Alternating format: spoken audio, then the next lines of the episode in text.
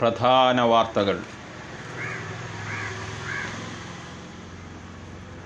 പ്രധാനമന്ത്രി നരേന്ദ്രമോദിയുടെ Twitter account hack ചെയ്തു.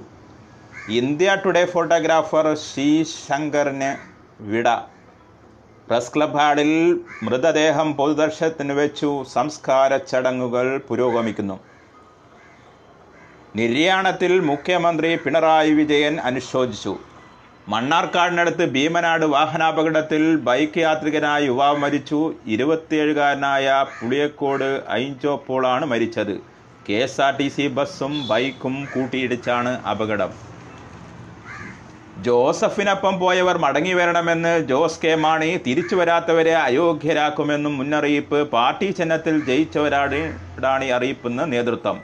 കോവിഡ് കേസുകളിൽ പുതിയ റെക്കോർഡ് വർധനവ് പ്രതിദിന വർധന എൺപത്തി മൂന്നായിരത്തി എണ്ണൂറ്റി എൺപത്തി മൂന്ന് ഇതാദ്യമായാണ് ഒറ്റ ദിവസം ഇത്രയധികം വൈറസ് ബാധ.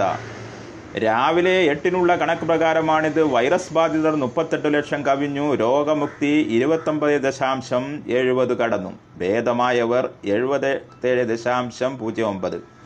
മരിച്ചവരുടെ കണക്ക് ഒന്ന് ദശാംശം എഴുപത്തഞ്ച് ശതമാനം. ലഹരി പാട് ചോദ്യം ചെയ്യലിന് ഹാജരാകാൻ നടി രാഗിണി ദ്വിവേദിക്കു.